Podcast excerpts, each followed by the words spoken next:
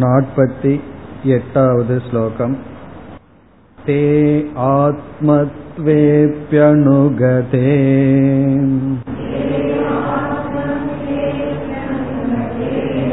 तत्ते दन्ते ततस्तयोः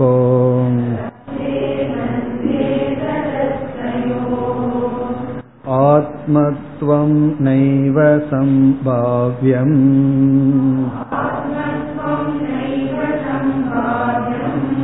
सम्यक्त्वातेर्यथा तथा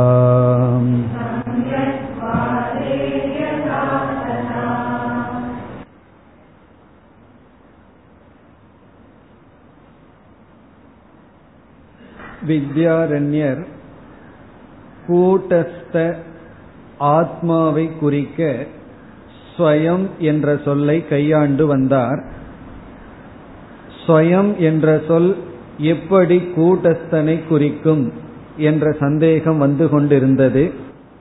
அந்த விஷயத்தில் இப்பொழுது நாம் பார்த்து கொண்டிருக்கின்ற கருத்து இறுதியான பூர்வபக்ஷம். இங்கு பூர்வபக்ஷி என்ன கூறுகின்றான்? ஸ்வயம் என்ற சப்தம் எல்லா இடத்திலும் செல்வதனால் அது எல்லா இடத்திலும் வியாபித்திருக்கின்ற ஆத்மாவை குறிக்கின்ற சொல் என்று நீங்கள் கூறினால் தது இதம் என்ற சொல்லும் எல்லா இடத்திலும் செல்கின்றது. அது இது என்ற சொல்லும் எல்லா இடத்திலும் செல்வதனால் அதுவும் ஆத்மாவை குறிக்கலாம் அல்லவா? அதுதான் இங்கு சந்தேகம். ஸ்வயம் என்ற சொல் கூட்டஸ்த ஆத்மாவை குறிக்க காரணம் ஸ்வயம் என்ற சொல் எல்லா இடத்திலும் செல்கின்றது. ஸ்வயம் துவம் ஸ்வயமகம் ஸ்வயம் சக என்று செல்கிறது. உனக்கு நீயே பார் எனக்கு என்னால் முடியாது என்று இந்த ஸ்வயம் என்பது எல்லா இடத்திலும் வியாபிப்பதனால் ஆத்மாவை குறிக்கும் என்றால் சகத்துவம் சக அகம் சோகம் என்ற சொற்களும் அது என்ற சொல் இது என்ற சொல்லும் எல்லா இடத்திலும் செல்கிறதே என்பது பூர்வபக்ஷம். அதற்கு மிக எளிமையான முறையில் நாம் பதிலை பார்க்க வேண்டும் என்றால் அந்த முறையில் தான் வித்யாரண்யரும் கூறுகின்றார் அது இது என்பது ஒரு அடைமொழியாக பயன்படுத்தப்படுகிறது. அடைமொழியாக இருப்பது முக்கியமான பதார்த்தத்தை குறிக்காது நாம பதத்தை குறிக்காது.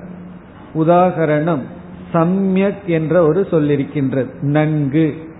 இந்த நன்கு என்பது எல்லார் இடத்திலும் செல்கின்றது.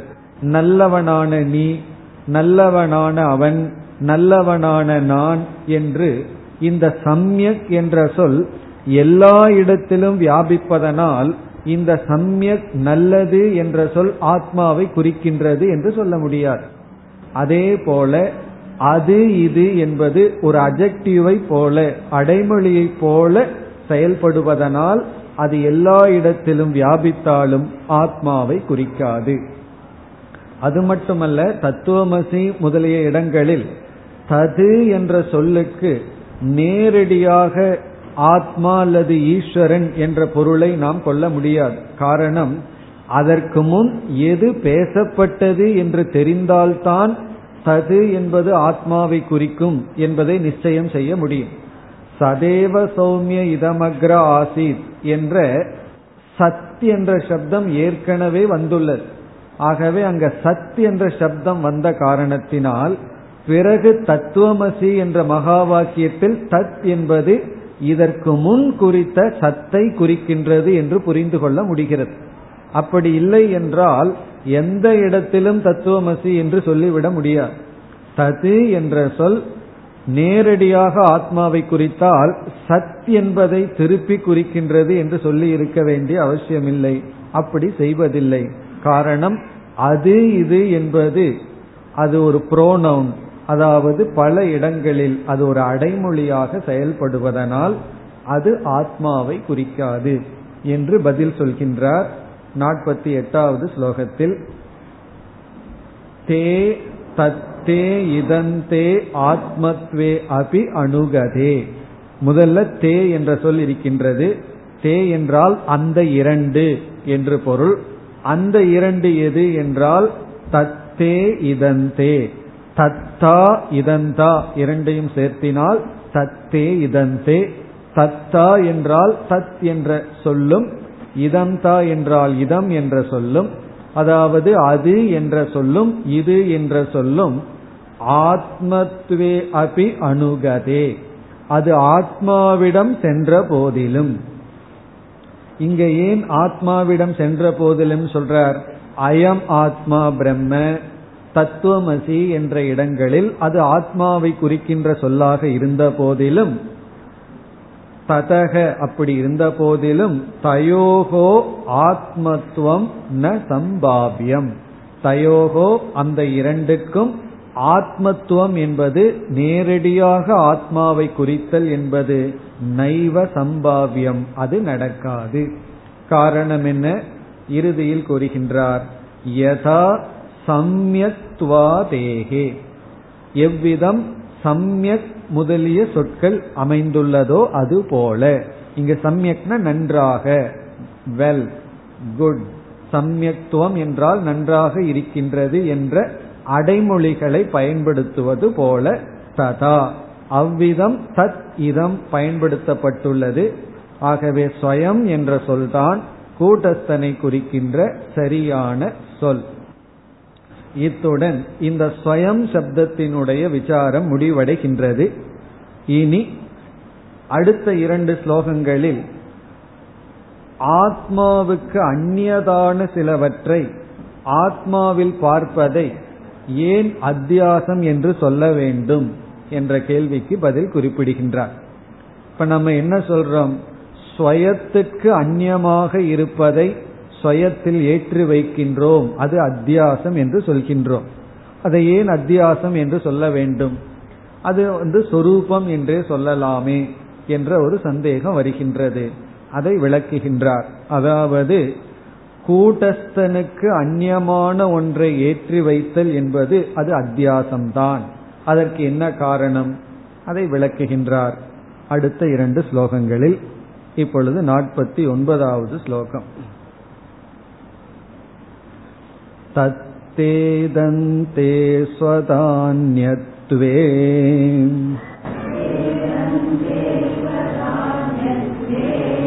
त्वन्ताहन्ते परस्परम्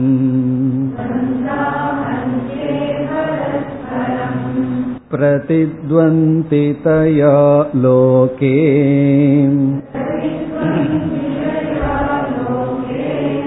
प्रसिद्धे नास्ति संशयः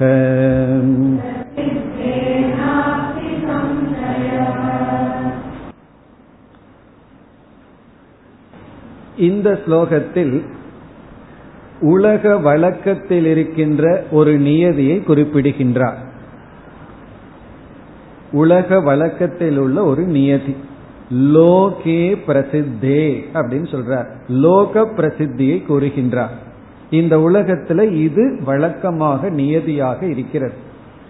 எது என்றால் இரண்டு சொற்களினுடைய எதிர்பதமாக இருக்கின்ற தன்மை.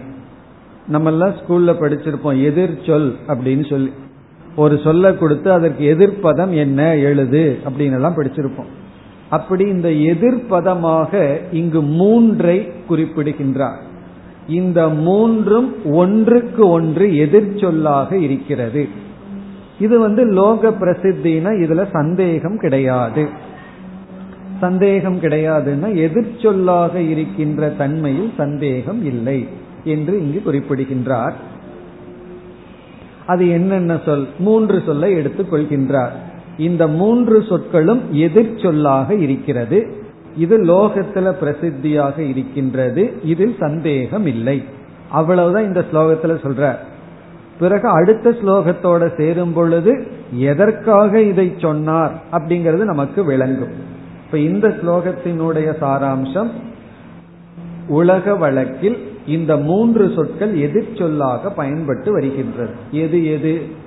முதல் பகுதி தத்தே தந்தே. இந்த இரண்டும் எதிர்ச்சொல் இங்க தத்தே தந்தைய பிரிச்சோம்னா தத்தா இதந்தா. தத்தா என்றால் அதுவாக இருக்கின்ற தன்மை. இதந்தா என்றால் இதுவாக இருக்கின்ற தன்மை. இன்னும் சுருக்கமா சொல்ல போனா அது இது. இந்த ரெண்டு எதிர்ச்சொற்கள் நம்ம ஸ்கூல்ல வந்து அது இதற்கு எதிர்ச்சொல்ல எழுதுனா இதுன்னு எழுதணும்.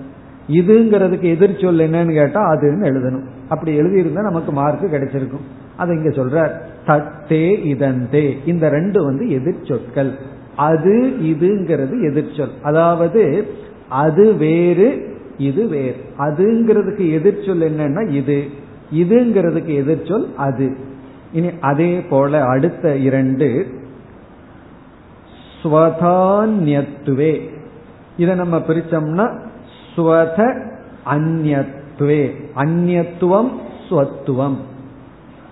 ஸ்வத்துவம் என்றால் தான். அந்நியத்துவம் என்றால் அதர் வேறுபாடு தனக்கு வேறான. தானும் ஸ்வதா அப்படின்னா தானாக இருத்தல். அந்நியத்துவம் என்றால் வேறாக இருத்தல். தனக்கு வேறாக இருத்தல். இது ஒன்றுக்கொன்று பரஸ்பரம் பின்னம். அதாவது ஸ்வயம் அப்படிங்கிறது அந்நியத் அப்படிங்கிறது வேறுபாடு. ஸ்வயம்னா தானாக இருத்தல்.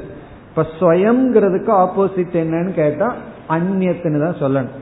ஸ்வயம் ஒன்ஸ் ஓன் அதுக்கு ஆப்போசிட் என்ன? அதர் தனக்கு வேறானது. இந்த ரெண்டும் வந்து உலகத்துல எதிர் சொற்கள் இப்ப முதல்ல வந்து அது இது என்பது எதிர் சொற்களாக இருக்கிறது. இரண்டாவது தான் பிளஸ் அந்நியத் தனக்கு வேறாக வேறான தானும் வேறும். எதிர் சொற்கள். அடுத்தது மூன்றாவது. துவந்தா அகந்தே.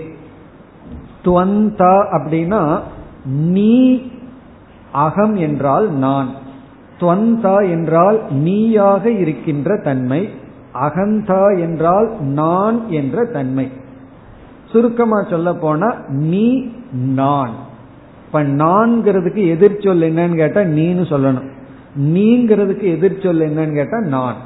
நீ நான். இந்த ரெண்டு எதிர்ச்சொற்கள். தான் வேறு அது இது. இப்படி மூன்றை இங்கு குறிப்பிடுகின்றார். அதாவது அது இதுங்கிறது ஆப்போசிட் ஸ்வயம். தான் வேறு அப்படிங்கிறது ஆப்போசிட் பிறகு நீ நான் அப்படிங்கிறது ஆப்போசிட் ஒன்றுக்கொன்று வேறுபட்டது. அதைத்தான் குறிப்பிடுகின்றார் பரஸ்பரம். முதல் வரியில கடைசி சொல். பரஸ்பரம்னா இந்த ஒன்றுக்கொன்று பரஸ்பரம்னா ஒன்றுக்கொன்று. அதாவது அது இது தான் வேறு நீ நான். இதுதான். அது இது தான் வேறு நீ நான் பரஸ்பரம். இந்த ஒன்றுக்கொன்றும் பிரதித்வந்த்விதயா பிரதித்வந்த்வி அப்படின்னா ஆப்போசிட் அர்த்தம். எதிர்ச்சொல். பிரதித்வந்த்விதயா எதிர்ச்சொல்லாக. பிரதித்வந்த்விதயா பரஸ்பரம் இவைகள் ஒன்றுக்கொன்று எதிர்ப்பதமாக லோகே. இந்த உலகத்தில் பிரசித்தே பிரசித்தியாக இருக்கின்றது. லோகேனா விவகாரே நம்ம உலக வழக்கத்தில் பிரசித்தியாக இருக்கின்றது. எனக்கு அது பிரசித்தியா இல்லையே மறந்து விட்டேன் அப்படின்னு சொன்னா சந்தேகம் வேண்டாம் அப்படிங்கிறாரு. நாஸ்தி சம்சயக. இதில் சந்தேகம் கிடையாது. சம்சயக நாஸ்தி. இதுல சந்தேகம் இல்லை. அதாவது நீங்கிறதுக்கு எதிர்ச்சொல் நான் தான்கிறதுக்கு எதிர்ச்சொல் வேறு அதுங்கிறதுக்கு எதிர்ச்சொல் வந்து இது. இந்த மூன்றும் உலகத்தில் எதிர்ச்சொல்லாக ஒன்றுக்கொன்று வேறுபட்ட பொருளை தத்துவத்தை குறிப்பதாக இருப்பது என்பது உலகத்தில் பிரசித்தம் சந்தேகம் இல்லை. ஒரு சந்தேகம் வரலாம் உடனே. என்ன சந்தேகம் அடுத்தது? சந்தேகம் இல்லைன்னு இருக்கார் உடனே ஒரு சந்தேகம் வரலாம். இதை எதுக்கு நீங்க இங்க சொல்லணும்? இதை இப்படி சொல்றதனுடைய அர்த்தம் என்ன? பிரயோஜனம் என்ன? அது அடுத்த ஸ்லோகத்துல நமக்கு தெளிவாகின்றது. இதை எதற்கு இவர் இங்கு சொல்கின்றார்? இப்ப விளக்காசிரியர்கள் எல்லாம் அடுத்த ஸ்லோகத்துக்கு எப்படி கனெக்ஷன் கொடுப்பாங்கன்னா சரி இருக்கட்டும் சந்தேகம் இல்லதான். இதை எதுக்கு இங்க சொல்றீங்க? அப்படின்னு ஒரு கேள்வி. அதுக்கு பதில் அடுத்த ஸ்லோகத்தில் நமக்கு கிடைக்கின்றது. இப்பொழுது ஐம்பதாவது ஸ்லோகம். अन्यथा या प्रतिद्वन्द्वी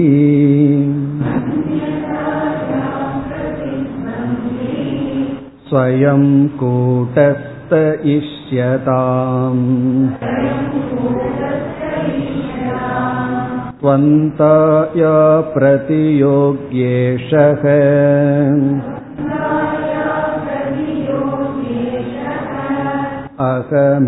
अहमित्यात्मनि कल्पितः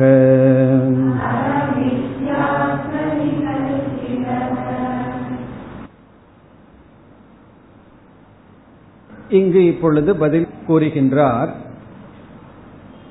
ஸ்வயம் என்ற சொல்லை முதலில் கூட்டஸ்தன் என்று நிச்சயம் செய்யுங்கள் அதை முதல் கருத்தாக குறிப்பிடுகின்றார் நாம ஸ்வயம் என்று சொல்வதுதான் முக்கிய ஆத்மாவை குறிக்கின்றது இப்ப ஸ்வயம்ங்கிற சொல் முக்கிய ஆத்மாவை குறிக்கின்றது.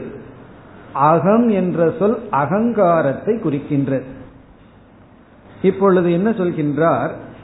ஸ்வயம் என்ற சொல்லுக்கு எதிர்ச்சொல் என்ன என்று கேட்டால் நம்ம என்ன பார்த்தோம்? ஸ்வயம்ங்கிறதுக்கு எதிர்ச்சொல் வந்து அந்நத். தான்கிறதுக்கு எதிர்ச்சொல் என்ன அப்படின்னா என்ன சொல்லலாம்? அந்நியத்துன்னு சொல்லலாம். பிறகு சர்வம்னு சொல்லலாம். தனக்கு தன்னை தவிர மீதி அனைத்தும். தனக்கு புறம்பாக இருக்கின்ற அனைத்தும் அதற்கு எதிர்ச்சொல்லா இருக்கு. எனக்கு எதிரில் யார் அமர்ந்து கொண்டிருக்கின்றார்கள் சொன்னா யார சொல்லலாம். சர்வம் எல்லோருமே தான். அப்படி எல்லா சொற்களும் ஸ்வயம்ங்கிறதுக்கு ஆப்போசிட்டான சொற்கள் தான். அந்த அந்நியத் அப்படிங்கிறதுக்கு எதை குறிக்கின்றதுன்னா ஸ்வயம்ங்கிறதுக்கு வேறா இருக்கின்ற எல்லாம் என்பதை குறிக்கின்றது. அப்படி இருக்கும் பொழுது இப்ப இங்க என்ன சொல்றார்? அத்தியாசம் என்றால் என்ன? எப்பொழுது நாம் அத்தியாசம்னு சொல்ல முடியும்? எந்த இடத்துல இங்க அத்தியாசம் நடந்திருக்குன்னு சொல்ல முடியும் என்றால் அங்கு ஒரு பொருள் இருக்க அந்த பொருளுக்கு அந்நியமான பொருளை அங்கு பார்த்தால் அதுதான் அத்தியாசம். அத்தியாசம் என்பது அந்த பொருளுக்கு அந்நியமான ஒரு பொருளை அங்கு ஏற்றி வைத்தல். அப்பொழுது அது அத்தியாசம். கயிற்ற பாக்கரம் கயிறு என்று சொன்னால் அது அத்தியாசம் அல்ல. பாம்பு என்று சொல்லும் பொழுது அத்தியாசம். ஏன் என்றால் கயிற்றுக்கு அந்நியமான ஒன்று அங்கு ஏற்றி வைக்கப்படுகிறது. அதனாலதான் அங்கு அத்தியாசம் என்ற கருத்து வருகின்றது. அதே போல என்ன சொல்றார்? இங்கு ஸ்வயம் என்பதற்கு எதிர்ச்சொல்லாக இருக்கின்ற அந்நியத் ஸ்வயத்துக்கு ஆப்போசிட்டா இருக்கிறது. ஸ்வயத்தோடு என்றும் சேர்ந்து வராத ஒன்றை ஸ்வயத்தின் மீது ஏற்றி வைக்கிற காரணத்தினால் நாம் கூட்டஸ்தனிடம் அத்தியாசம் நடந்துள்ளது என்று கூறுகின்றோம். என்ன பூர்வபக்ஷி என்ன சொல்றான்? சரீரம் முதலியவைகளை எல்லாம் சுயமோடைய கலந்து வச்சுக்கலாமே. எதற்கு அத்தியாசம்னு சொல்லணும்? அது சொரூபமாகவே இருக்கட்டும் என்ற சந்தேகம். எப்படி? அது சொல்வது எப்படி இருக்கிறதுனா கயிறை பார்த்து பாம்புன்னு சொல்றோம். அதுக்கு ஒருவன் சொல்றான் அந்த கயிறோட பாம்பையும் சேர்ந்து வச்சுக்கலாமே. எதற்கு அத்தியாசம்னு சொல்கிறீர்கள்? என்றால் நம்ம என்ன சொல்றோம்? அங்க இருக்கிறது கயிறு மட்டும்தான் கயிற்றுக்கு அந்நியமான பாம்பை நீ சேர்த்து வைத்தால் அது வந்து சேர்க்க முடியாது அது அத்தியாசம். சேர்க்க முடியாத இடத்துல நீ சேர்த்துனா அது அத்தியாசம். அதே போல இங்க என்ன சொல்றார்? எதிர்ச்சொல்லாக இருக்கின்ற ஒன்றை நீ அதனோடு சேர்த்தினால் அது அத்தியாசம். இந்த அத்தியாசத்தினுடைய லட்சணம் நன்கு புரிஞ்சாதான் இங்கே இவர் சொல்றதனுடைய கருத்தினுடைய நுண்மை நமக்கு புரியும். அதாவது அத்தியாசம்ங்கிற விஷயத்துல எது சம்பவிக்காதோ அது அங்கு சம்பவிப்பது போல் தெரிஞ்ச அது அத்தியாசம். வறண்ட பூமியில தண்ணி ஓடாது. ஆனா தண்ணி ஓடுறத நம்ம பார்க்கிறோம். அதனால அது அத்தியாசம். காணல் நீர். கயிற்றின் மீது பாம்பு இல்லை. ஆனா பாம்பை பார்க்கிறோம் அது அத்தியாசம். அப்படி ஸ்வயங்கிறது இருக்கிறது கூட்டஸ்தன். அதற்கு அந்நியமான சைத்தன்ய சுரூபமான சுயத்திடம் ஜடமான ஒன்று சேர முடியாது. அப்படி ஏற்றி வைத்து ரெண்டும் கலந்து விட்டது. இதை நம்ம ஏன் அத்தியாசம்னு சொல்றோம்னா எதிர் சொல்லான தத்துவம் இங்கு கலந்து விட்ட காரணத்தினால். அதனாலதான் அங்க எதிர் சொல்ல அறிமுகப்படுத்தியிருக்கார். இல்லை என்றால் எதிர்ச்சொல்ல அறிமுகப்படுத்தாமல் இருந்திருந்தால் இது அதனுடைய தன்மையாக இருக்கட்டுமே பகுதியாக இருக்கட்டுமே அப்படியெல்லாம் எண்ணம் வந்து விடும். கூட்டஸ்தனுடைய கை காலம் இந்த உடல் இருக்கட்டும் அவயவமா இருக்கட்டும் அங்கமா இருக்கட்டும் ஒரு பகுதியா இருக்கட்டும் அதனால சேர்ந்து போகட்டுமேன்னு சந்தேகம் வரும். இப்ப முதல்ல என்ன நிரூபிக்கின்றார்? எது எதிர்ச்சொல்னு நிரூபிச்சுட்டு இந்த எதிர்ச்சொல் காண தத்துவம் எதிர்ச்சொல் எதை குறிக்கின்றதோ அது கூட்டஸ்தன் மீது வந்த காரணத்தினால் கூட்டஸ்தனிடம் தெரிகின்ற சரீரம் முதலியவைகளை நாம் அத்தியாசம் என்கின்றோம். அத்தியாசம்னா உண்மையான சம்பந்தம் இல்லை ஆனால் சம்பந்தப்பட்டுள்ளது. இப்ப அந்த கருத்தை இங்கு குறிப்பிடுகின்றார். இப்ப எதிர்ச்சொல்ல ஏன் சொன்னார்னா கூட்டஸ்தனிடம் சேர முடியாத ஒன்று கூட்டஸ்தனிடம் சேர்ந்து விட்டது என்பது எதை குறிக்கின்றது? சேர முடியாதது சேர்ந்து விட்டதுன்னா அது சேர முடியாததுன்னு நம்ம முன்ன சொன்னது உண்மையாக இருக்க வேண்டும் என்றால் சேர்ந்திருக்க கூடாது. ஆனா சேர்ந்து தெரியவேனா அது அத்தியாசமாகத்தான் இருக்க வேண்டும். இப்ப அதைத்தான் இங்கு குறிப்பிடுகின்றார். இப்ப முதல் பகுதியில் ஸ்வயம்ங்கிறதுக்கு எதிரியாக இருக்கின்றது அந்நியம் அந்த ஸ்வயம்ங்கிறதத்தான் கூட்டஸ்தன்னு புரிந்து கொள்ளுங்கள் நிச்சயம் செய்யுங்கள். அதை குறிப்பிடுகின்றார். இந்த ஸ்வயத்தை அறிமுகப்படுத்தும் போதே எப்படி அறிமுகப்படுத்துறார்? அந்நியம் அப்படிங்கிறதுக்கு அந்நியத் அப்படிங்கிறதுக்கு எதிரியாக இருக்கின்ற அப்படி அறிமுகப்படுத்துகின்றார். முதல் சொல் அந்நதாயாக பிரதித்வந்த்வி. அந்நதாயாகனா அந்நியமாக இருப்பது என்பதற்கு பிரதித்வந்தி எதிர்ச்சொல்லாக இருக்கின்ற ஸ்வயம் இந்த ஸ்வயத்தை ஸ்வயம் என்ற தத்துவத்தை. அந்நியத் என்பதற்கு எதிர்ச்சொல்லாக இருக்கின்ற ஸ்வயம் என்ற தத்துவத்தை கூட்டஸ்தக இஷ்யதாம் கூட்டஸ்தன் என்று புரிந்து கொள்ளுங்கள். அதாவது ஸ்வயம் என்ற சொல் ஆனது அந்நியத் என்பதற்கு எதிர்ச்சொல்லாக இருக்கின்றது. அதை எப்படி சொல்றார்? அந்நியத் என்பதற்கு எதிர்ச்சொல்லாக இருக்கின்ற ஸ்வயம் என்பதுதான் கூட்டஸ்தன் என்று இஷ்யதாம் என்றால் உங்களால் நிச்சயம் செய்யப்படட்டும். பிறகு இந்த ஸ்வயம்ங்கிற இடத்துல என்ன இருக்கணும்? ஸ்வயத்தை தவிர எது இருக்கக்கூடாது. ஆனால் இந்த சுயத்துக்கு அந்நியமாக இருக்கின்ற அகம் முதலியவைகளெல்லாம் ஏற்றி வைக்கப்பட்டுள்ளது. இந்த அந்நியத் அப்படிங்கிறது இந்த இடத்துல அகமாக மாறி விடுகின்றது. அகங்காரமாக மாறி விடுகின்றது அல்லது ஷரீரமாக மாறி விடுகின்றது. எங்கெல்லாம் நம்ம அகங்கிற புத்தி இருக்கோ அதெல்லாம் சுயத்துக்கு அந்நியது தான். ஸ்வயங்கிற சைத்தன்யத்திற்கு வேறானது. அது எது என்றால் நம்முடைய உடல் ஸ்தூல சூக்ம சரீரங்கள். ஆகவே இங்க என்ன சொல்றார்? இந்த அகம் என்பது கூட்டஸ்தனிடம் ஏற்றி வைக்கப்பட்டுள்ளது. அந்த கூட்டஸ்தன் யாருங்கிறதுனா அந்நியத்துங்கிறதுக்கு விரோதியாக இருப்பவன். இந்த அகங்கிறதே இப்ப அந்நியமாக இருக்கின்றது.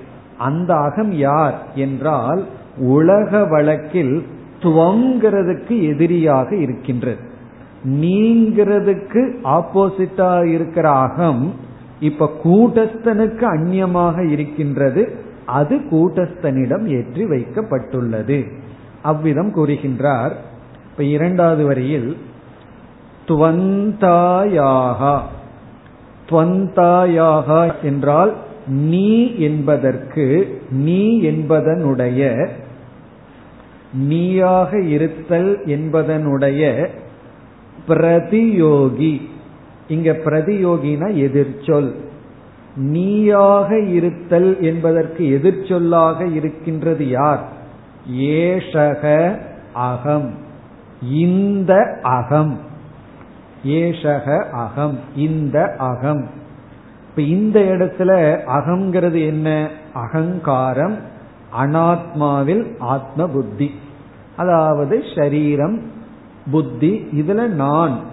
என்கின்ற எண்ணம் அகம்.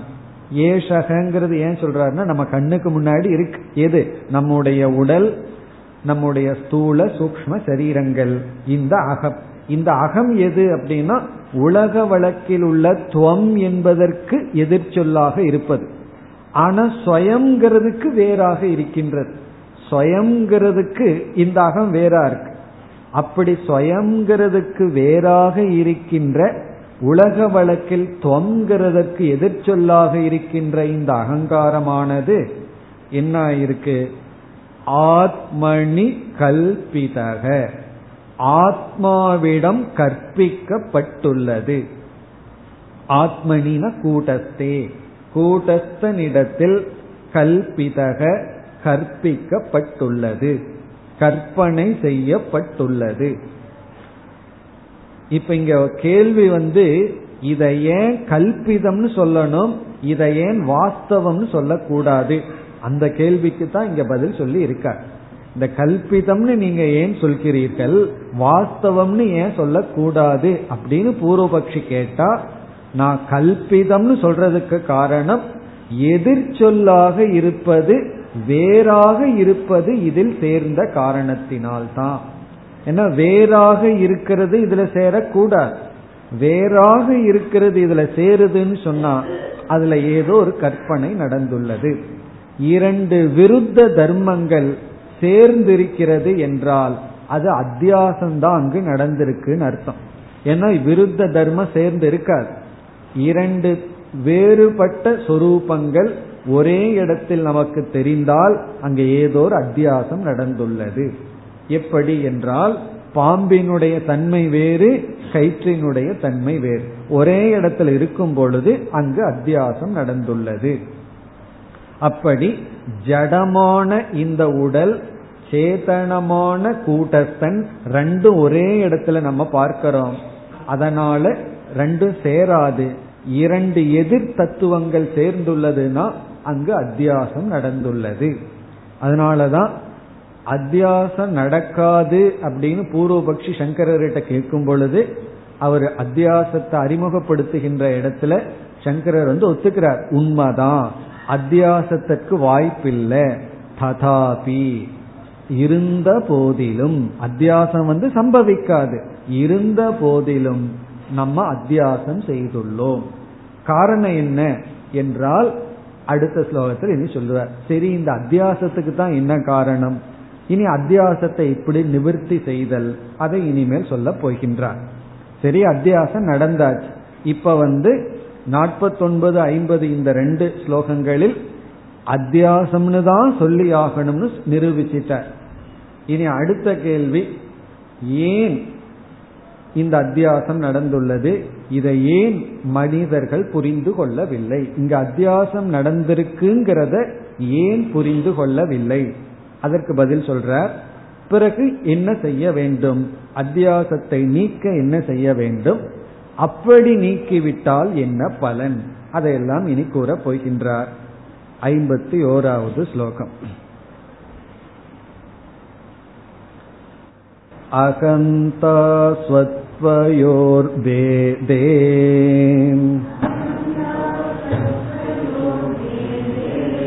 रूप्यते तन्तयोरिव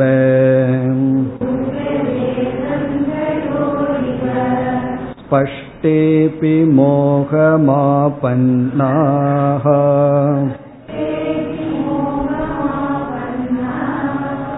एकत्वं प्रतिपेतिरे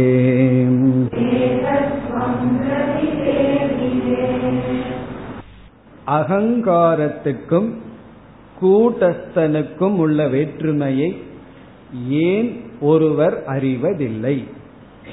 அகங்காரத்துக்கும் அதாவது அத்தியாசம் செய்யப்பட்ட ஒன்றின் ஒன்றுக்கும் அதிஷ்டானத்துக்கும் உள்ள வேற்றுமையை ஒருவன் ஏன் அறியவில்லை?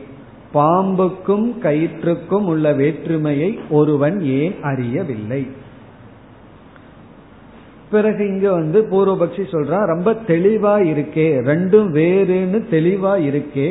அப்படி தெளிவாக இரண்டும் எதிர்ச்சொல்லாக இருந்து வேறுபட்டு இருக்கும் பொழுதும் ஏன் அறிவதில்லை?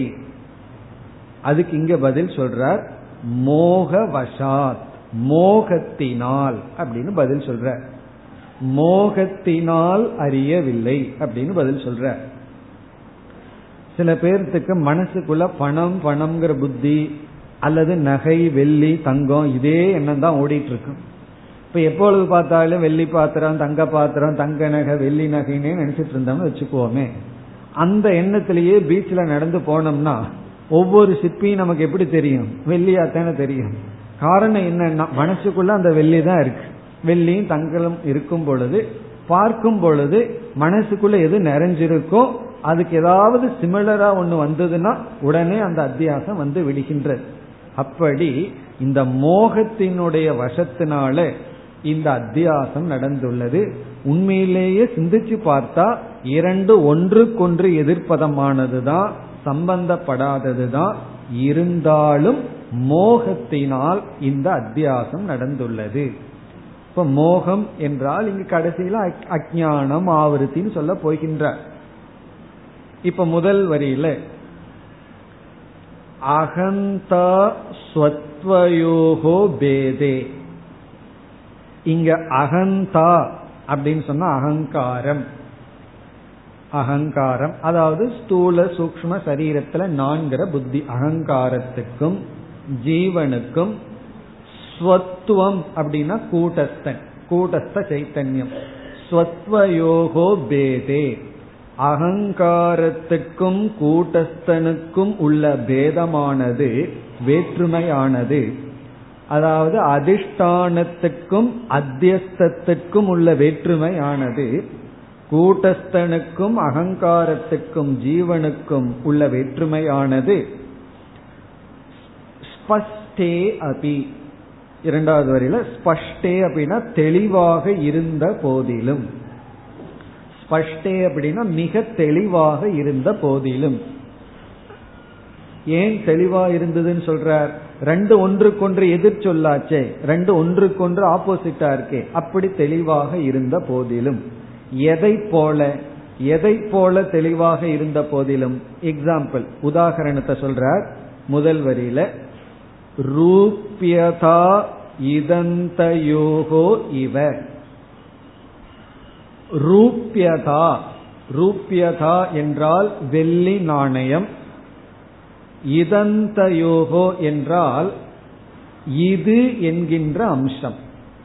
இது என்பதும் வெள்ளி என்பதும் வேறுபட்டு இருப்பது போல. இவன அது போல. இதந்தா என்றால் இதுவாக இருத்தல் என்ற தன்மையும் வெள்ளி நாணயமும் வேறாக இருத்தல் என்பது போல. இது உதாரணம் ஞாபகத்துக்கு வருகின்றதோ? நம்ம வந்து எதை பார்க்கிறோம்? கிளிஞ்சலை பார்க்கிறோம். சிற்பிய பார்க்கிறோம். கிளிஞ்சலை பார்த்துட்டு இது வெள்ளி அப்படின்னு சொல்றோம்.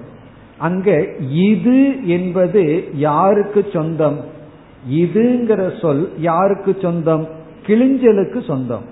அப்போ கிளிஞ்சலுக்கு சொந்தமான இது என்பது வெள்ளியிடம்க்கு சொந்தமாக்கி விட்டோம். வெள்ளிக்கு அதை சொந்தக்காரனா மாத்திட்டோம். ஏன்னா இது வெள்ளி அப்படிங்கும் பொழுது இது வெள்ளி நாணயம்னு சொல்லும் பொழுது இது என்பது கிளிஞ்சலுக்கு சொந்தமானது. அது வெள்ளிக்கு சொந்தமானது அல்ல வெள்ளிக்கு எப்ப சொந்தம்னா வெள்ளி காயினை எடுத்து இது வெள்ளினா அது இதுங்கிறது வெள்ளிக்கு சொந்தம். அப்போ நம்ம வந்து உதாகரணத்துல இது என்பதும் ரூபியதா வெள்ளி என்பதும் வேறுபட்டிருந்த போதிலும். இந்த இதுங்கிறது கிளிஞ்சலுக்கு சொந்தமானது வெள்ளியிடம் வேறுபட்டிருக்கின்றது. வெள்ளி என்பது அந்த இதுங்கிறதுக்கு சொந்தமானது கிடையாது. ஆகவே உதாகரணத்துல வெள்ளி நாணயமும் கிளிஞ்சலுக்கு சொந்தமான இது என்பதும் வேறுபட்டிருந்த போதிலும் நமக்கு அத்தியாச காலத்துல தெரிவதில்லை. அதை குறிப்பிடுகின்றார் ஸ்பஷ்டே அபி உண்மையில் தெளிவாக பார்க்கையில் வேறுபட்டிருந்த போதிலும் மோகம் ஆபன்னாகா மோகத்தை அடைந்தவர்கள் மோகம் ஆபன்னாகா. ஆபன்னாகன்னு அடைந்தவர்கள் மோக வசப்பட்டவர்கள் ஏகத்துவம் பிரதிபேதிரே ஒன்றாக அறிகிறார்கள். ஏகத்துவம்னா இரண்டையும் ஒன்றாக பிரதிபேதிரேன அறிகின்றார்கள். இரண்டும் ஒன்றென்று அறிகிறார்கள். அதாவது உதாகரணத்துல இது என்பது வெள்ளியினுடைய தன்மையாக அறிகிறார்கள். ஆனா உண்மையிலேயே இது கிழிஞ்சலுக்கு போக வேண்டியது. அதே போல ஸ்வயம் அப்படிங்கிறது ஸ்வயத்துக்கிட்ட தான் இருக்கணும். அகங்கிறதுக்கு போக கூடாது. ஆனா அந்த அகங்கிறதும் ஸ்வயம்ங்கிறதும் கலந்து விட்டது. அகங்காரமும் ஸ்வயம் என்ற கூட்டஸ்தனும் கலந்து விட்டது. அது ஏன் இந்த மாதிரி ஆயிடுது? அகங்காரத்தையும் கூட்டஸ்தனையும் வேறா பிரிக்காம ஒன்றாக ஏன் பார்க்கிறார்கள்? மோகம் ஆ மோகத்தை அடைந்த காரணத்தினால். இனி உடனே அடுத்த கேள்வி வரலாம். ஏன் மோகத்தை அடைந்தார்கள்? அதுக்கு பதில் சொல்லி ஆக வேண்டும். அப்படியே ஏன் ஏன்னு போனா கடைசியில் ஒரு பதில் சொல்லி ஆகணும். இதனாலதான் அப்படின்னு ஒரு புல் ஸ்டாப் வச்சு ஆக வேண்டும். ஆகவே அடுத்த ஸ்லோகத்துல இந்த மோகத்துக்கு என்ன காரணம்? இனி வந்து இந்த மோகத்தை நீக்கினால் என்ன பலன் அதாவது மோகத்தை நீக்க வேண்டும் என்று குறிப்பிடுகின்றார் ஐம்பத்தி இரண்டாவது ஸ்லோகத்தில் மோகத்தினுடைய காரணத்தை கூறி பிறகு இதை நீக்க வேண்டும் என்று கூறி இனி நீக்க வேண்டிய உபாயத்தையும் கூறுகின்றார் ஐம்பத்தி இரண்டு तादात्म्याध्यास एवात्र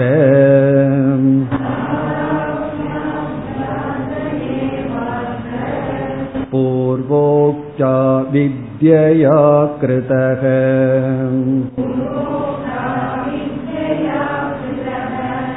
अविद्यायां निवृत्तायाम्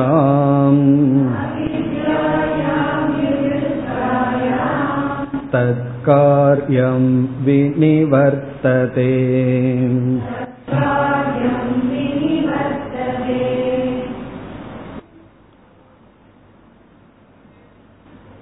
மோகத்தை நீக்க வேண்டும். இந்த மோகம் ஏன் வந்தது என்றால் அவித்யா அறியாமை என்ற பதிலை குறிப்பிடுகின்றார். அறியாமையிலிருந்து மோகம் வந்துள்ளது. ஆகவே என்ன செய்ய வேண்டும்? இந்த மோகத்தை நீக்கணும்னா அந்த மோகத்திற்கு காரணமான அவித்தியை அறியாமையை நீக்க வேண்டும். அறியாமையை நீக்கினால் அறியாமையினுடைய விளைவான மோகமும் நீங்கும். அறியாமையினுடைய விளைவான அத்தியாசமும் நீங்கும். அதை இங்கு குறிப்பிடுகின்றார். இங்கு அத்தியாசத்துக்கு இனி ஒரு சொல்லை இங்கு பயன்படுத்துகின்றார். தாதாத்மிய அத்தியாசக ஏவ அத்திர அத்தியாசத்துக்கு இனி ஒரு சொல் தாதாத்மியம். தாதாத்மியம். தாதாத்மியம் என்றால் அதையே இதாக கொள்ளுதல். அதையே இதாக கொள்ளுதல் மாறி எடுத்துக் கொள்ளுதல். வேறு ஒன்றை இதாக எடுத்துக் கொள்ளுதல். ததேவ ஆத்மா எஸ்ய ததாத்மா தஸ்ய பாவக தாதாத்மியம். ததேவ ஆத்மா அப்படின்னா உதாரணமாக கிளிஞ்சல் இருக்கு. இந்த கிளிஞ்சல் என்ன செய்யுது அப்படின்னா வெள்ளியை தன்னுடைய சொரூபமாக எடுத்து கொள்கிறது. அந்த கிளிஞ்சல் பண்ணல நம்ம பண்ற வேலை. இருந்தாலும் தாதாத்மிய அத்தியாசம் இதை சொல்ற ததேவ ஆத்மானா ரூபியமேவ ஆத்மா எஸ்ய. எந்த கிளிஞ்சலுக்கு ரூபியம் ஆத்மாவாக இருக்கிறது? அதாவது என்ன தனக்கு அந்நியமாக ஒன்னை தானாக ஏற்றுக்கொண்டு விட்டது. தனக்கு அந்நியமான ஒன்று தானாக வந்து விட்டது. எத்தனையோ நோய் இருக்கு. அந்த நோய் எல்லாம் இப்போ உதாரணமா சில வைரஸ் எல்லாம் உடலுக்குள்ள போச்சுன்னு வச்சுக்கோமே. இந்த உடலுக்கு வந்து தன்னை பாதுகாக்கிறதுக்குன்னு ஒரு டிவைஸ் இருக்கு. உடனே உடல் வந்து ரியாக்ட் பண்ணும். நமக்கு ஃபாரின் பீப்புள் யாரோ உள்ள வந்துட்டான். அதனால அது ஃபீவர் கொடுக்கும் ஏதாவது அஜிடேஷனை கொடுக்கும். எதற்குனா இந்த உடலை அழிக்கிறதுக்கு நமக்கு அப்பாற்பட்ட ஒரு வைரஸ் ஒரு கிருமிகள் பாக்டீரியா உள்ள வந்துடுது. ஆனா நம்ம உடலுக்குள்ளேயே எத்தனையோ கிருமிகள் எல்லாம் இருக்கு. பாக்டீரியா எல்லாம் இருக்கு. அதெல்லாம் நமக்கு தேவை. அதெல்லாம் உடல் என்ன பண்ணிக்குது? இது நம்ம தான் இது இருக்கட்டும்னு வச்சுக்குது. தனக்கு எதிரி வரும் பொழுதுதான் இது நமக்கு அப்பாற்பட்டவன் அப்படின்னு சொல்லி அதை நீக்குகின்றது. ஆனா அந்த கேன்சர்ல என்ன சொல்கிறார்கள்? அந்த கேன்சரை செல்லு உள்ள போகும்போது அது என்ன பண்ணுதான் அது அதனுடைய பார்ட்டு போல நடிக்குதான். அதனால தெரியறது இல்லையா அப்ப வந்து ஐடென்டிஃபை பண்ண தெரிய மாட்டேங்குதான். எதற்கு? பாடியில் இருக்கிற செல்லுக்கெல்லாம் அது அதனுடைய அங்கமாகவே இருக்கிறதுனால தான் நமக்கு எந்த எஃபெக்டும் தெரியறதில்லை. அதனுடைய சிம்டம்ஸ் நமக்கு ஏன் தெரியறது இல்லைன்னா இந்த கேன்சர் செல்ஸுக்கு அவ்வளவு புத்திசாலித்தனம் இருக்கு. அது என்ன பண்ணிடுதுன்னா அது போய் ஒற்றன் போல பகைவன் கிட்ட போய் அவனோடையே அவனோட சொரூப மாதிரியே அதை தன்னை காட்டி கொள்ளுதான். அதனால அதுக்கு வந்து டிஃபரன்சியேட் பண்ண தெரியல. இது நமக்கு புறம்பான ஒன்று ஒரு உயிரின நமக்குள்ள வந்திருக்குன்னு அதற்கு தெரியவில்லையா? அதே போலதான் இது. ஒவ்வொரு அத்தியாசமும் இந்த கேன்சர் செல் போலதான். நமக்கு அப்பாற்பட்டு உள்ள போயிட்டு அதுவே நமக்கு தெரியாமல் இருக்கின்றது. அப்படி தனக்கு அல்லாததை தானாக எடுத்துக்கொள்ளுது நம்ம உடல் இருக்கிற கிருமிகள் எல்லாம் என்ன பண்ணுதுன்னா தனக்கு அல்லாததை தந்த உடலுக்கே அழிவை செய்யக்கூடிய அந்த கேன்சரை செல்ல தன்னுடைய சொரூபமாவே ஐடென்டிஃபை பண்ணிடுது. அப்ப என்ன ஆகுதுன்னா உள்ள இருந்து அது அழித்து கொண்டு இருக்கின்றது. அது போல அதான் தாதாத்மியம். தனக்கு அல்லாத ஒன்றை தான் தன்னுடைய ஆத்மாவாக சொரூபமாக கொள்ளுதல். தாதாத்மியம் தான் இங்கு அத்தியாசம். இப்ப தாதாத்மிய அத்தியாசக ஏவ அத்திர இப்ப இந்த இடத்துல நாம எதை அத்தியாசம் சொல்றோமோ அது தாதாத்மியம் தான் தாதாத்மிய ரூபமான அத்தியாசம் தான் பூர்வோக்த அவித்யா கிருதக. இதற்கு முன் சொல்லப்பட்ட பூர்வோக்தன ஏற்கனவே முதல்ல அவித்யாவில தான் ஆரம்பிச்சார். அஜானத்துல தான் ஆரம்பித்தார். அந்த முன் சொன்ன அவித்யா கிருதக அவித்யினால் அஜானத்தினால் செய்யப்பட்டுள்ளது வந்துள்ளது. அப்ப இந்த அத்தியாசம் என்பது இந்த மோகம்ங்கிறதே அத்தியாசம்ங்கிற இந்த மோகம் என்பது முன் சொன்ன அறியாமையினுடைய விளைவாக வந்துள்ளது.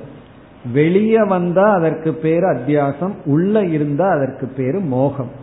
மனசுக்குள்ள இருக்கும் பொழுது அவித்யா மனசுக்குள்ள வெளிப்படும் பொழுது மோகமா வெளிப்படுது. வெளியே வந்து அத்தியாசமாக வெளிப்படுகின்றது.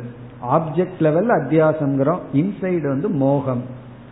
அப்படி இந்த அஜானம் அவித்யாதான் காரணம். அவித்யா காரணம்னா உடனே என்ன செய்யணும்? இரண்டாவது வரியில சொல்றார். அவித்யாயாம் நிவத்தாயாம் இந்த அவித்யானது நீக்கப்படும் பொழுது அவித்யாயாம் நிவத்தாயாம். அறியாமையானது நீக்கப்படும் பொழுது தற்காரியம் அவித்யாவினுடைய காரியம் வினிவர்த்ததே நீக்கப்பட்டு விடுகிறது. அவித்யாயாம் நிவத்தாயாம் அவித்யாவானது நீக்கப்படும் பொழுது தற்காரியம் அவித்யினுடைய காரியம் அது என்ன? மோகம் அத்தியாசம் தனக்கு அல்லாத ஒன்றை தான் பிடித்து கொண்டிருத்தல் என்பது வினிவர்த்ததே விசேஷேன நிவர்த்ததே முழுமையாக நீக்கப்படுகிறது. ஆகவே என்ன செய்ய வேண்டும் என்றால் நம்ம வந்து அவித்யை அஜானத்தை நீக்க வேண்டும். அறியாமையை நீக்க வேண்டும். அறியாமையை நீக்கிவிட்டால் அத்தியாசமும் நீங்கிவிடும். பாம்பை போக்குறதுக்கு என்ன பண்ணணும்னா அறியாமையை நீக்கணும். அங்க இருக்கின்ற அறியாமை நீக்கிட்டா பாம்பு ஓடிவிடும். என்னதான் தடியை கொண்டு வந்து அடிச்சாலும் ஓடாது. உண்மையான பாம்பா இருந்தாலும் ஓடிடும் தடியை கண்டு கயிறு எப்படி ஓடும்? அதே இடத்துலதான் இருந்துட்டு இருக்கும் அப்போ அறியாமையை நீக்கிறது தான் உபாயம் என்று சொன்னார். இனி அடுத்த பகுதியில ஒரு சந்தேகத்திற்கான நிவர்த்தியை செய்கின்றார். அதாவது ஜீவன் முக்தியை நிலைநாட்ட விரும்புகின்றார். ஜீவன் முக்தியை நிலைநாட்ட இனி ஒரு சில ஸ்லோகங்கள். அது என்ன சந்தேகம் என்றால் அறியாமை நீங்கிவிட்டால் அத்தியாசம் போயரன்.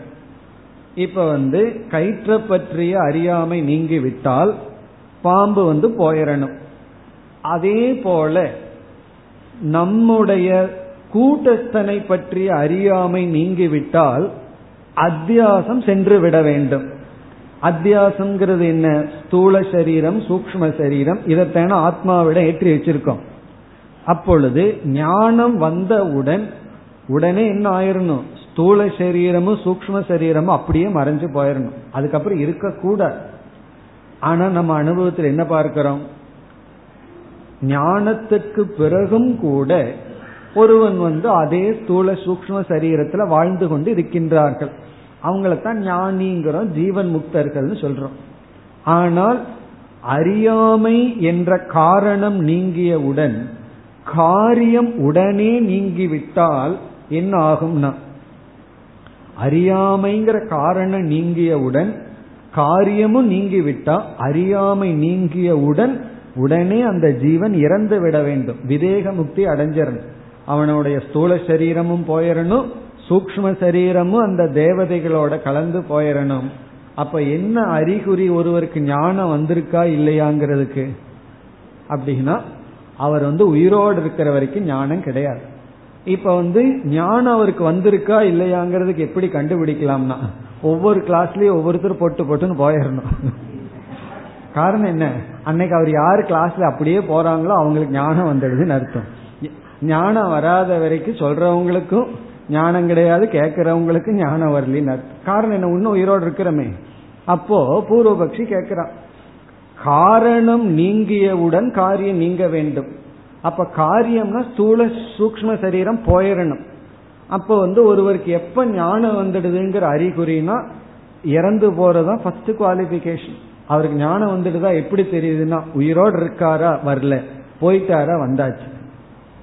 அப்படித்தானே எடுத்துக்கொள்ள வேண்டும். ஆனால் சாஸ்திரத்தில் என்ன சொல்லப்பட்டிருக்கு? ஞானத்துக்கு பிறகும் கூட ஒருவர் வந்து வாழ்ந்து கொண்டு இருக்கின்றார்கள். அதுதான் ஜீவன் முக்தின்னு சொல்றோம். ஜீவன் உயிரோடு இருக்கும் பொழுதே முக்தி அடைந்து இருக்கின்றார்கள். அப்படி என்றால் இப்ப இங்க ஒரு கஷ்டம் வந்துருது. என்னன்னா காரணம் போனதற்கு பிறகும் காரியம் போகக்கூடாது. காரணம்ங்கிறது என்ன? அஜானம் அஜானம் போனதற்கு பிறகும் காரியமான சரீரம் போகக்கூடாது. அப்படி ஒரு நிலை வருகிறதே. அதற்கான கேள்வி பதிலை இனி ஒரு சில ஸ்லோகங்களில் கூறுகின்றார். அப்போ அடுத்த ஸ்லோகத்துல இந்த கேள்விக்கான பதில் இங்கு வருகின்றது. அதாவது இதற்கு முன்னாடி என்ன சொன்னார்? அதுக்கு ஆப்போசிட்டா சொல்ல போறார். காரணம் போனதுக்கு அப்புறம் காரியம் போயிருன்னு சொன்னார். இனி அடுத்த ஸ்லோகத்துல அதுக்கு ஆப்போசிட்டா சொல்றார். காரணம் போனதற்கு பிறகும் காரியம் போக கூடாது அப்படி போயிடுதுன்னா ஜீவன் முக்தியை நிலைநாட்ட முடியாது. அப்ப எப்படிப்பட்ட காரியம் போகவில்லை? இது போன்ற சில கருத்துக்களை அடுத்த ஸ்லோகத்தில் கூறுகின்றார். ஐம்பத்தி மூன்றாவது ஸ்லோகம். अविद्यावृतितादात्म्ये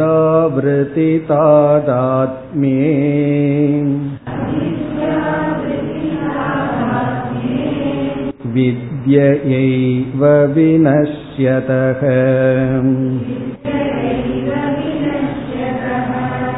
विक्षेपस्य स्वरूपं तु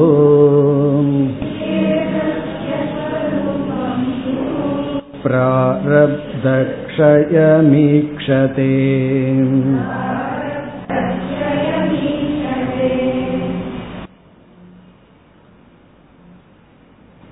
அவித்யா என்ற தத்துவத்தை இவர் அறிமுகப்படுத்தும் பொழுது அவித்யா என்ற தத்துவம் இரண்டு சொரூபம் என்று அறிமுகப்படுத்தினார் ஆரம்பத்தில் ஏற்கனவே அவர் அறிமுகப்படுத்தி நாம் பார்த்த கருத்து அவித்யா இரண்டு சொரூபத்துடன் கூடி உள்ளது.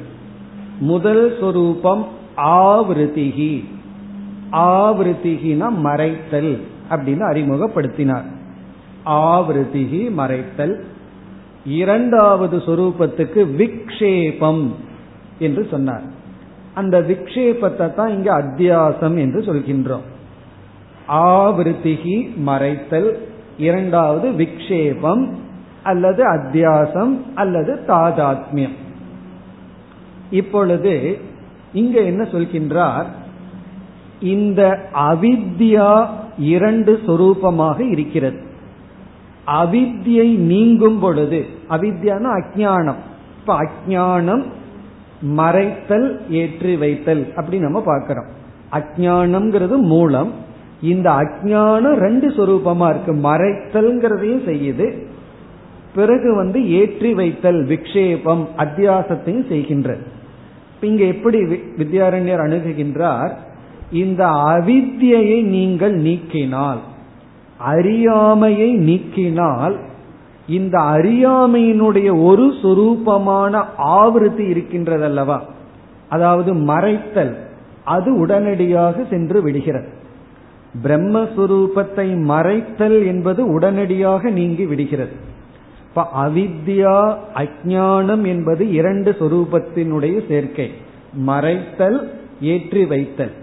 இப்ப அஜானம் நீங்கும் பொழுது மறைத்தல் என்பது உடனடியாக சென்று விடுகிறது. பிறகு அடுத்தது இனி ஒன்று இருக்க விக்ஷேபம் அத்தியாசம். அது செல்ல வேண்டும் என்றால் பிராரப்தத்தினுடைய க்ஷயம் தேவை. பிராரப்தத்தினுடைய அழிவு தேவை. என்று பதில் சொல்கின்றார். விக்ஷேபமான நம்முடைய உடல் நாசத்தை அடைய வேண்டும் என்றால் ஸ்தூல சரீரம் சூக்ம சரீரம் நாசத்தை அடைய வேண்டும் என்றால் அதற்கு அவித்யாவினுடைய நிவர்த்தி மட்டும் போதாது பிராரப்தத்தினுடைய நிவர்த்தியும் தேவை என்று பதில் சொல்கின்றார். அப்ப நம்ம எப்படி புரிஞ்சுக்கிறோம்? இப்ப வந்து அவித்யான்னு கீழே இருக்கு அறியாமை. அதற்கு மேல ரெண்டு அதுக்கு மேல ரெண்டுன்னா அவித்யாவே ரெண்டு விதமா ப்ரொஜெக்ட் ஆயிட்டு இருக்கு ஆவரணம் விக்ஷேபம். இந்த அவித்தியை நீங்கும் பொழுது ஆவரணமும் சேர்ந்து போகுது. ஆனா விக்ஷேபம் போகணும்னா பிராரப்தமும் அழிய வேண்டும். அப்ப விக்ஷேபத்தை நாசத்துக்கு ரெண்டு நாசம் தேவைப்படுது. அவித்யா நாசம் பிராரப்த நாசம். பிராரப்தமும் க்ஷயமாகணும்னு சொல்ற. பிராரப்தமும் போனால் என்ன போயிடும் விக்ஷேபமும் போயிடும் ஆனால் பிராரப்தம் போகுதோ இல்லையோ அஜானம்ங்கிறது போயிட்டா ஆவருத்திங்கிறது போயிரும். மறைத்தல்ங்கிறதும் போயிரும். மறைத்தல் போனாவே அங்க என்ன இருக்குன்னு நமக்கு தெரியும். பிறகு வந்து ஒரு பொருளை வந்து ஏற்றி வைக்கப்பட்ட பொருளை நம்ம வந்து தெரியாம உண்மைன்னு பார்த்துட்டு இருந்தோம்னா அதற்கு பிறகு நம்முடைய நடவடிக்கைகள் ஒரு மாதிரி இருக்கும் ஏற்றி வைக்கப்பட்டதுதான்னு தெரிஞ்சதற்கு அப்புறம் பார்த்தோம்னாலும் அது தெரியாட்டியும் ஒண்ணுதான் தெரிஞ்சாலும் ஒண்ணுதான். ஏற்றி வைக்கப்பட்ட பொருள் இது ஏற்றி வைக்கப்பட்டதுங்கிற ஞானத்துக்கு பிறகு அது நம்ம கண்ணுக்கு தெரிகிறதும் தெரியாததும் ஒன்றுதான். எப்படின்னா காணல் நீர் இருக்கு. அது காணல் நீர்னு தெரிஞ்சதுக்கு அப்புறம் அந்த நீர் கண்ணுக்கு தெரிஞ்சா என்ன தெரியாட்டி என்ன? நம்மளுடைய பாவனை ஒரே மாதிரி தான் இருக்கு. தண்ணி மீண்டும் தண்ணீர் குடிக்கிறதுக்கு அங்க போக மாட்டோம். கயிறு பாம்பு விஷயத்துல பாம்பு தெரியவில்லை. பாம்பு ஓடியே போயிடுது. அது அப்படி ஓடி போன பாம்புக்கும் அதற்கு பிறகு நம்ம பார்க்கிறோம். பாம்பு மாதிரியே மறுபடியும் தெரியுதுன்னு வச்சுக்கோமே.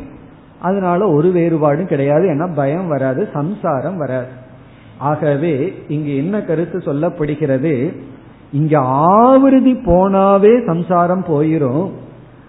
அறியாமையினுடைய ஒரு விளைவான மறைத்தல்ங்கிறது போனாவே இது அத்தியாசம்னு தெரிஞ்சிட்டாவே நமக்கு சம்சாரம் போயிரும். ஸ்தூலமா எது ஏற்றி வைக்கப்பட்டுள்ளதோ அது போய்தான் நம்ம சம்சாரத்திலிருந்து நிவர்த்தி அடையணுங்கிற அவசியம் இல்லை. அந்த அறிவே நமக்கு போதும். எந்த அறிவு? இது பொய் அப்படிங்கிற அறிவு போதும். இது பொய் அப்படிங்கறதா மெய்யான அறிவு. இந்த உலகத்தை பற்றிய மெய்யான அறிவு என்ன தெரியுமோ? இது மெய்யல்ல அப்படிங்கிறது. அந்த ஒரு மெய்யான அறிவு இது பொய் என்றது தெரிந்தாலே நமக்கு போதும். அப்படி இந்த பொய் அப்படிங்கிறது மட்டும் புரிஞ்சுட்டா போதும். யோசிச்சு பார்த்தோம்னா நம்ம எதை புரிஞ்சுக்கிறதுக்கு இவ்வளவு கஷ்டப்பட்டு இருக்கிறோம் தெரியுமோ? உண்மையை புரிஞ்சுக்கிறதுக்கு அல்ல. பொய்ன்னு புரிஞ்சுக்கிறதுக்கு தான் கஷ்டப்பட்டு இருக்கோம். இப்போ ஒருவர் வந்து நம்ம திட்டுறாங்கன்னு வச்சுக்கோமே நம்ம ரொம்ப கஷ்டப்படுறோம். எதுக்கு எது தெரியாம அவங்க திட்டுறதெல்லாம் பொய்ன்னு தெரியாம. அனாத்மாவை அனாத்மா திட்டிட்டு இருக்கு. அது உண்மை இல்லைன்னு தெரியாததுனாலதான் அப்படி எல்லா சம்சாரமுமே அதை பொய்ப்பித்தல் அங்கு நடக்காத காரணம். ஒரு தமிழ் ஆசிரியர் ரொம்ப அழகா சொல்றார். இந்த உலகத்தை பொய்ப்பிக்காததனால் நான் சம்சாரியாக இருக்கின்றேன். பொய்ப்பித்தல் அப்படின்னா என்ன? இது வெறும் தோற்றம் என்ற ஞானம். அதுவே போதும். ஆனால் அது எது தோற்றமா இருந்து கொண்டிருக்கின்றதோ அது அழிய வேண்டும் என்றால் பிராரப்தத்தினுடைய க்ஷயம் தேவை. பிறகு அடுத்த கேள்வி கேட்கலாம். பிராரப்தத்தினுடைய க்ஷயம் தேவைன்னு ஏன் சொல்லணும்? அது ஏன் பிராரப்தத்தினுடைய க்ஷயம் தேவைன்னு சொன்னா அதற்கு பல கோணங்கள்ல பதில் சொல்லலாம். அதாவது ஒரு கோணத்தில் என்ன பதில் சொல்லணும்னா சாஸ்திர பலம் அப்படின்னு சொல்றோம். பிராரப்த கர்மம் எல்லாம் இருக்குன்னு சாஸ்திரம் தான் சொல்லியிருக்கு. அதனால அதே சாஸ்திரம் சொல்லுது அப்படின்னு சாஸ்திர பலம்னு சொல்லலாம். இனி ஒரு கோணத்துல வேறொரு இடத்துல என்ன சொல்லப்பட்டிருக்குன்னா இந்த பிராரப்த கர்மம் அஜானத்தை நீக்கி ஞானத்தை அடையிறதுக்கு உதவி பண்ணியிருக்கு. பிராரப்தத்தினாலேயே நம்ம ஞானத்தை அடையல. ஆனால் பிராரப்தம் உதவி செய்திருக்கு. உடனே அந்த ஞானத்துக்கு பிராரப்தத்து மேல கிராட்டிடியூட் இருக்கான் ஒரு ஒரு கருணை. ஏன்னா உன்னாலதான் நான் வந்தேன். நீ உது கொஞ்சம் உதவி செஞ்ச காரணத்தினாலதான் மனுஷ பிறவி கிடைச்சு இதை முமுட்சுத்துவம் கிடைச்சு சாஸ்திரம் எல்லாம் விசாரம் பண்ணி நான் வந்தேன்.